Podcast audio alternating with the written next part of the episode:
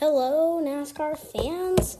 Welcome, NASCAR fans, drivers, and other or NASCAR lovers. Welcome back to the NASCAR series with Michael. And let's check out what we're gonna find today. History of busted cars in the victory lane. Phew. David Pearson, 1978, 1976. The most thing that probably got the most damage looks like the engine. Terry Labonte, Bristol, 1995. Oh, I remember that moment.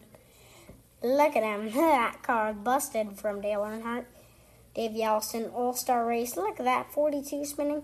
Richard Petty, North Wilkesboro. Yeah, the front's totally torn up. Kurt Busch, Daytona, 2017. Looks like a pretty torn up car with some tape. Harry Gant, Martinsville. Yeah, part of that. Carl Edwards, 2011. Another one, Ricky Stenhouse Jr. Iowa in the Xfinity Series in 2011. I remember that. Kurt Busch Daytona NASCAR Xfinity Series 2012. This was one to remember for Kurt Busch. I get it, because the car was number one. But that car does have some scraping. And also, Jones took the car to a victory in the Clash. Superlatives Bristol. Race winner William Byron scoring his first career iRacing Pro Invitational Series victory. Biggest mover was Denny Hamlin. He gained an impressive 22 positions. Tough Break Award goes to Kyle Larson. Give it up for fastest lap driver, Kyle Busch. Next up, most laps led also goes to William Byron. Best save, Parker Kligerman. Best paint scheme, William Byron. Yeah, that scheme is good. Pinball Award, Michael McDowell. Ooh, I don't know what that means.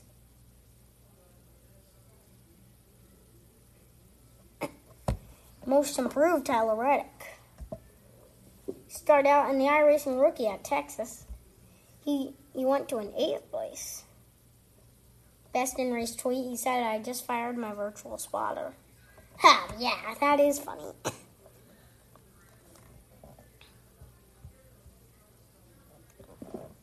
oh, yeah. Fake text the winner. Let's do this. okay, gotta go. Time for a homeschooling session. Same here. It's math day. It's my work first subject, but the kid but the kids seem to get it. What are you all up to? Oh, the usual. Changing Dinosaur's password without his knowledge so he can't log in. Fielding our phone calls from our flagman. It's Bristol, baby. Please stop calling me a baby. I'm 22. It's a slogan, William. Oh, how did you finish? I just tune into WrestleMania later. That guy needs to be a t- to be taught a lesson. Gonna kick his. oh, really? Haha, DQ, really funny. No, I'm actually gonna DoorDash from Dairy Queen. Oh, my bad. So, um, great race. Ran out of goldfish. Seemed like you were overly upset. You know what? You can just, just what? Clint. Sorry, I meant heck yeah, boy. You need to be less aggressive on iRacing. Because I have to type with one hand? Understood. Does Virtual Infield Care Center do Tommy John surgery? Those are funny. But I did it in the quickest way.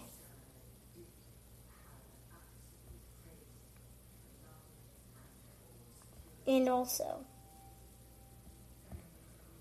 I'm going to take a look at some um, other stuff.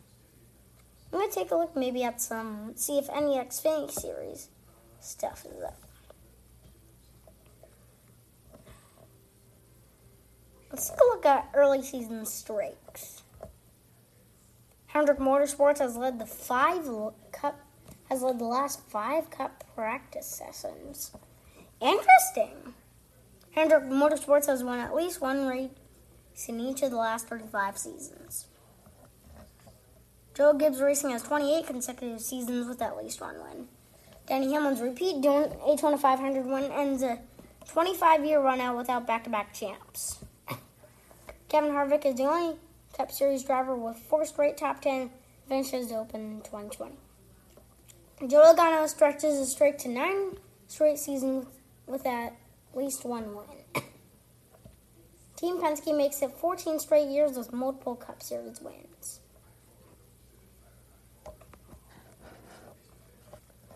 Hmm? In the first three Cup Series races, 15 drivers each had one top five finish. The NASCAR Xfinity Series opened the season for with four different winners in four races. Harrison Burton is the only Xfinity Series drivers with top five finishes in all four races. Sport Racing has 13 straight Gander Truck seasons with at least one win. Kyle Busch has won the last seven Gander Truck starts in a row. Oof, those are some cool streaks. As we're only six minutes in, ooh, we still got a long time. Let's take a look at some news. Let's take a look at truck drivers with with most pre-big mom, break momentum. Number 15, Ty Majeski. Number 14, Jordan Anderson. Number 13, Tanner Gray. Number 12, Tyler Ankrum. Number 11, Christian Eckes. Number 10, Stewart Friesen. Number 9, Todd Gilliland. Number 8, Zane Smith. Number 7, Sheldon Creed. Number 6, Brett Moffitt. Number 5, Matt Crafton. Number 4, Ben Rhodes. Number 3, Grant Enfinger. Number 2, Austin Hill. And the first and in first place of those is Johnny Sauter. Okay, we're getting all this news done pretty quickly. I like this. We're moving swiftly here in this episode. Feels etiquette should. For William, this is by Chase Wilhelm, NASCAR.com, April 5th, 2020. Bristol winner Byron feels iRacing etiquette should match real life. For William Byron, it doesn't matter if it's on the virtual racetrack or real life asphalt. Driving etiquette shouldn't change. After heartbreak for Byron last week at Virtual Texas Motor Speedway, where Timmy Hill shoved him out of the lead in the closing laps for the victory, driver number 20 for a Chevrolet won Sunday's 30 NASCAR Pro Invitational race at Virtual Bristol. Byron felt like Hill set the tone for how they race each other on iRacing moving forward, also learning a thing or two about aggressive he needs to be in order to stay up front. Last week, obviously getting moved out of the way, I learned something there, Byron said. I applied that toward this week and got a little bit more aggressive with some of my moves during the week.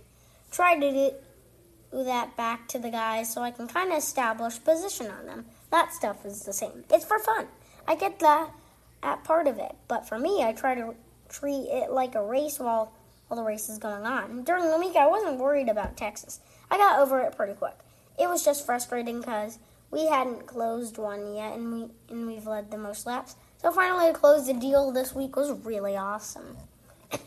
but while one guy left his simulation rig happy after Bristol, 31 other drivers were feeling the same way. Especially during the race, as multiple wrecks unfolded in the back half of the field throughout the race. The frustration boiled on over on a few occasions, most notably following an incident with Kyle Larson and Daniel Suarez.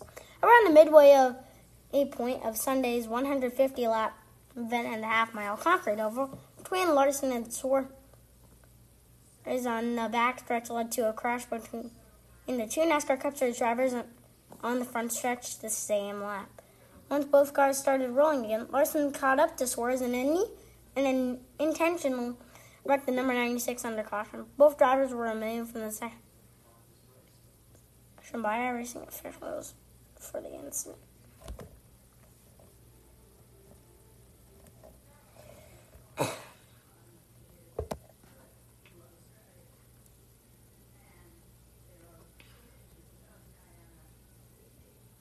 Oh yeah.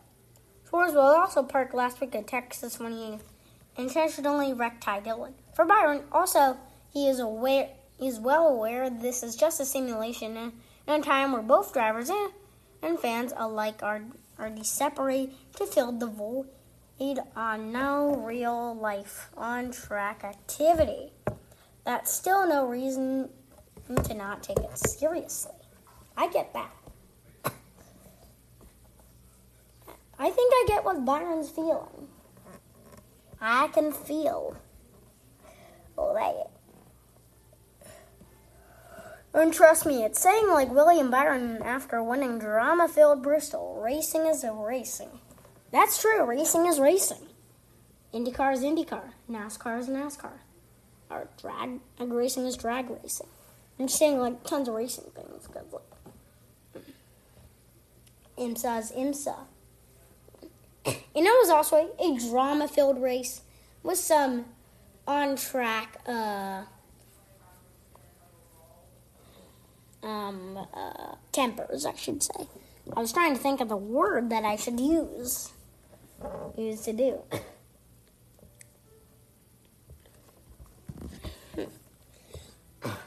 I'm gonna relive like so.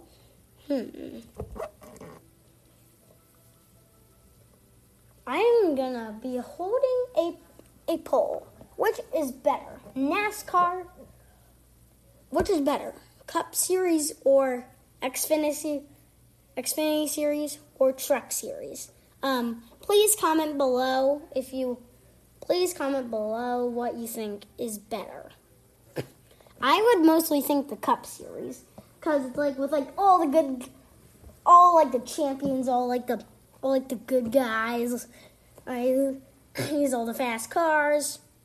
Some people are are good and, and make wise decisions to help them win, while others are just like newbies and like are just sticking sticking to like an underdog team.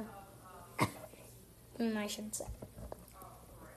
Like for example, to give one example, StarCom Racing or Spire Motorsports or like Rick Ware Racing and others. But I mean, like, there's so many teams in NASCAR. also, think of like, we're also somewhere mid pack. Like, for example, like Richard Petty Motorsports, Go Fas Racing, Front Row Motorsports. No, it's a Wood Brother, Brothers Racing. Uh, uh, Richard Childress, maybe. Richard Childress Racing, Germain Racing. Seeing some Roush cars. Yeah, I should say some Roush cars like like maybe like the 17 of Ricky Stenhouse and like the 6 of Ryan Newman. He did make an underdog playoff um, enter, but did get eliminated after the first round.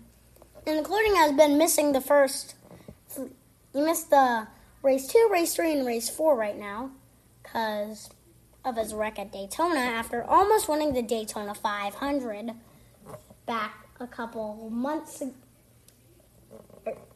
If you want to go learn more about it, try and listen to episode 34 and 35. So, um,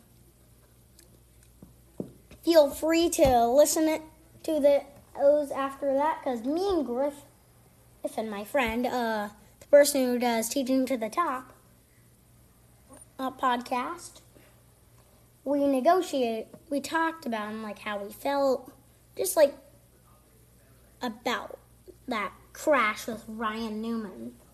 that crash was crazy. And I mean crazy.